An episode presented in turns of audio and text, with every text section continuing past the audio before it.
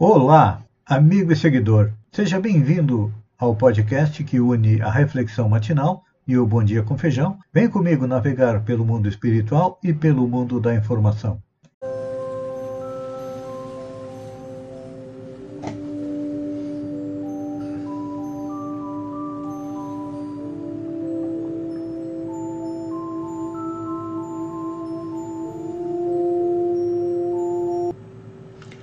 Olá, amigo e seguidor. Seja bem-vindo à nossa live diária da Reflexão Matinal, onde eu e você vamos em direção ao nosso coração para lá, como jardineiros espirituais, elevar templos às nossas virtudes, porque são elas que nos ajudam a conquistar a nossa felicidade. Virtudes como humildade, brandura, companheirismo, indulgência, dedicação, devotamento, são elas que sedimentam o caminho da felicidade. Mas nem tudo são flores no nosso jardim, não. Temos a erva daninha. Então, devemos cavar masmorras aos nossos vícios e aos nossos defeitos. Vícios como fumo, álcool, drogas, defeitos como orgulho, egoísmo, inveja, vaidade, ódio, agressividade, intolerância, são os espinhos que existem no nosso caminho que nos prendem à infelicidade aqui na Terra. Todos nós gostaríamos de uma felicidade, de uma paz, de uma tranquilidade. Isso faz parte do nosso planejamento encarnatório, porque uma das leis que rege o universo é a lei de progresso.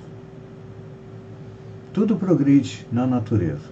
Nós, como princípio espiritual, fomos criados por Deus simples e ignorantes, isto é, sem conhecimento. Estagiamos no reino mineral, vegetal, animal, chegamos no reino nominal. Iniciamos como o homem das cavernas, um bruto,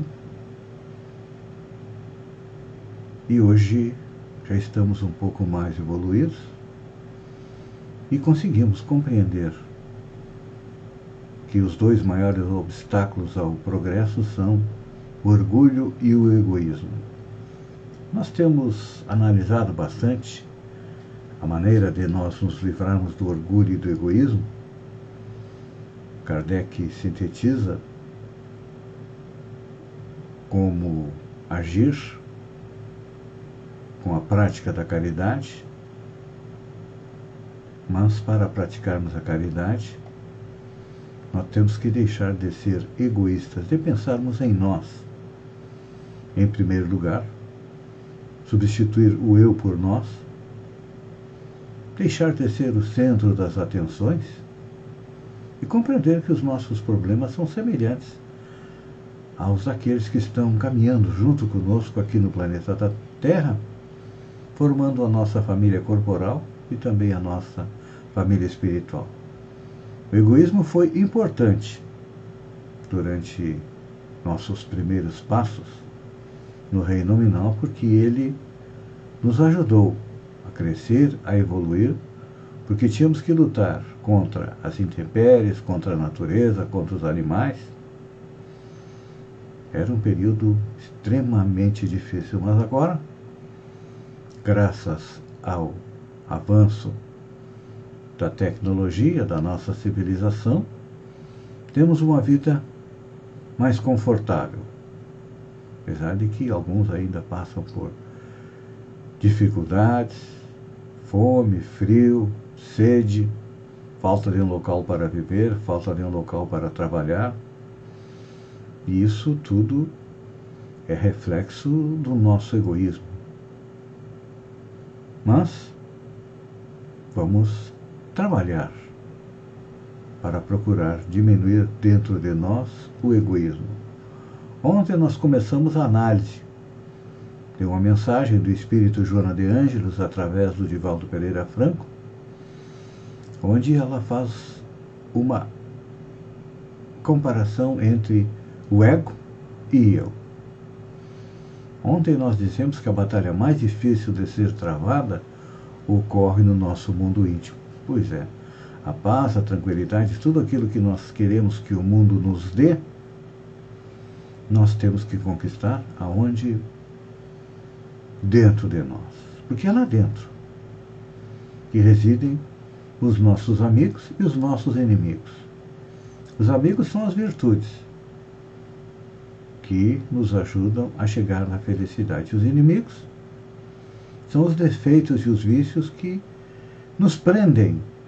A terra nos prende muitas vezes a antigos companheiros de maldades. É. Não deveria ser difícil, não é? Porque nós estamos familiarizados com eles, mas são eles que nos levam ao crescimento, à evolução, ou nos levam, ou nos trazem, melhor dizendo, dor e sofrimento. Nós normalmente estamos vendo a pandemia do coronavírus como um inimigo. De um certo modo, ela é um inimigo, o um inimigo da nossa saúde. Porque quando contaminados, ficamos desesperados, não sabemos se vamos ter é, reflexos suaves da pandemia ou reflexos mais complicados que podem nos levar de volta à vida espiritual. Porque até então, o que, que acontecia com a humanidade? Nos preocupávamos com as coisas do dia a dia, com o retoque na próxima foto das redes sociais, como queríamos fazer de festa no final de semana. Enfim, vivíamos quase que exclusivamente uma vida material. E veio o coronavírus para nos mostrar o quê? Que nós somos um espírito que vive um certo tempo aqui na Terra e retorna à pátria espiritual. O temor da morte foi colocado em nós para que valorizássemos a vida, mas valorizamos excepcionalmente a vida e nos esquecemos que somos um espírito imortal e que a nossa pátria é a pátria espiritual. De lá nós viemos ao planeta, tomamos um corpo através de um pai e de uma mãe, crescemos, evoluímos, adquirimos experiência e retornamos à pátria espiritual. Este ciclo é infinito até chegarmos à condição de espírito puro que ainda está muito longe. Ainda somos espíritos imperfeitos e estamos trabalhando para chegar aonde? Na categoria de espíritos, dos bons espíritos. Então, todos nós temos as nossas paixões. É. Então, precisamos combater o nosso ego, porque o nosso ego asfixia o nosso eu. Então, nesta semana que está começando, não vamos ter desculpas, não vamos barganhar. Nosso ego, o egoísmo, ameaça a paz interna e atulha a nossa vida de coisas vãs na busca instável da dominação injusta. Pois é. Então, um grande exemplo que nós temos é César, o imperador romano, que cultivava o ego e marchou para a sepultura sob as honrarias que ficaram junto com o seu caixão e a sós conforme vivera. Jesus nos deu o exemplo inverso. Desdobrou o eu divino que impregnou a humanidade ao ser posto na cruz com a sua teologia do amor. Falamos tanto em teologias. Então, Jesus nos deu o exemplo de como agir para chegar à tão sonhada felicidade. E ele foi mais longe. Ele abdicou da condição de espírito puro para nos deixar seu evangelho.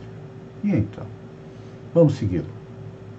Enquanto isso, agradeço a você por ter estado comigo durante esses minutos Fiquem com Deus e até amanhã, no alvorecer, com mais uma reflexão matinal. Um beijo no coração e até lá, então.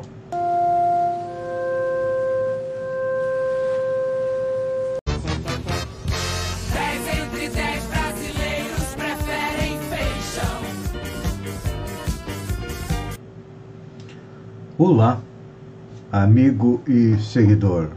Seja bem-vindo à nossa live do Bom Dia com Feijão onde eu convido você, vem comigo, vem navegar pelo mundo da informação com as notícias da região, do sul catarinense, Santa Catarina, do Brasil e também do mundo. E vamos começar com notícias aqui da região. Primeiro, quero dar meus pêsames à família da tia Alcione, Alcione Amorim, que retornou ontem à pátria espiritual. Uma querida amiga que retorna, apesar do conhecimento que temos de que a vida continua além da morte, nós ainda sofremos com a perda de pessoas amigas. Quem deve estar feliz é meu querido amigo Valmarino Amorim, que recebeu na pátria espiritual o amor da sua vida. Falando de novo endereço, a administração de Araranguá informou que a Secretaria de Assistência Social se mudou. A partir de hoje, ela está em novo endereço, Avenida 15 de Novembro, 286, em frente ao IFSC, ao lado da UPA, no novo centro é, multiuso. Falando em vacinação, tem cidades como Araranguá que estão vacinando população de até 34 anos. Balneário Gaivota está vacinando 38. Tem vindo menos vacinas para Balneário Gaivota do que para Araranguá. E Sombrio está vacinando a população com 35 anos. Acredito que os critérios não sejam o tamanho da população para a distribuição das vacinas, senão todos estariam vacinando é, a mesma faixa etária. Esta semana, falando de festa, presidente da Câmara de Vereadores de Sombrio, vereador Jean Albino, comemorou seu aniversário em alto estilo no Parque das Águas, em Sombrio. Penso que pelo número de pessoas foi o lançamento da sua campanha prefeito em 2024 pelo é, Democratas. Falando em notícias de Santa Catarina, crescimento populacional, rede de pesca ilegal e reprodução. São os fatos mais importantes do início da temporada de baleias. É, todo o ano, de julho a novembro, tem início a temporada de baleias. E várias praias de Santa Catarina, inclusive aqui Balneário Gaivota, servem de palco para a passagem desses animais. A baleia franca e jubarte são, segundo os especialistas, as mais comuns de serem avistadas no estado, e cada uma tem suas características diferentes. Enquanto que a baleia franca tem hábito costeiro e utiliza o litoral catarinense para ter os filhotes, a jubarte passa pelo estado e migra para o sul da Bahia para a reprodução. Neste ano, os pesquisadores que estudam e protegem esses animais concordam que houve um aumento populacional da espécie, que já promoveu mais registros da presença delas antes mesmo da temporada começar oficialmente. Outra hipótese para o maior aparecimento das baleias é o aumento da temperatura da água.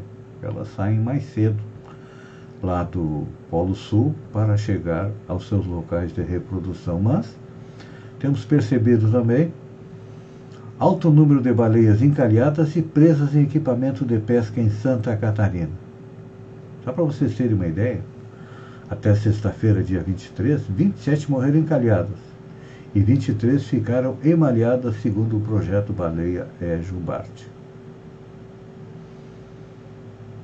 Para os especialistas, esse alto número de emalhe pode ser em relação à diminuição da oferta do alimento é na Antártida. Olha só que belo exemplo para ser seguido.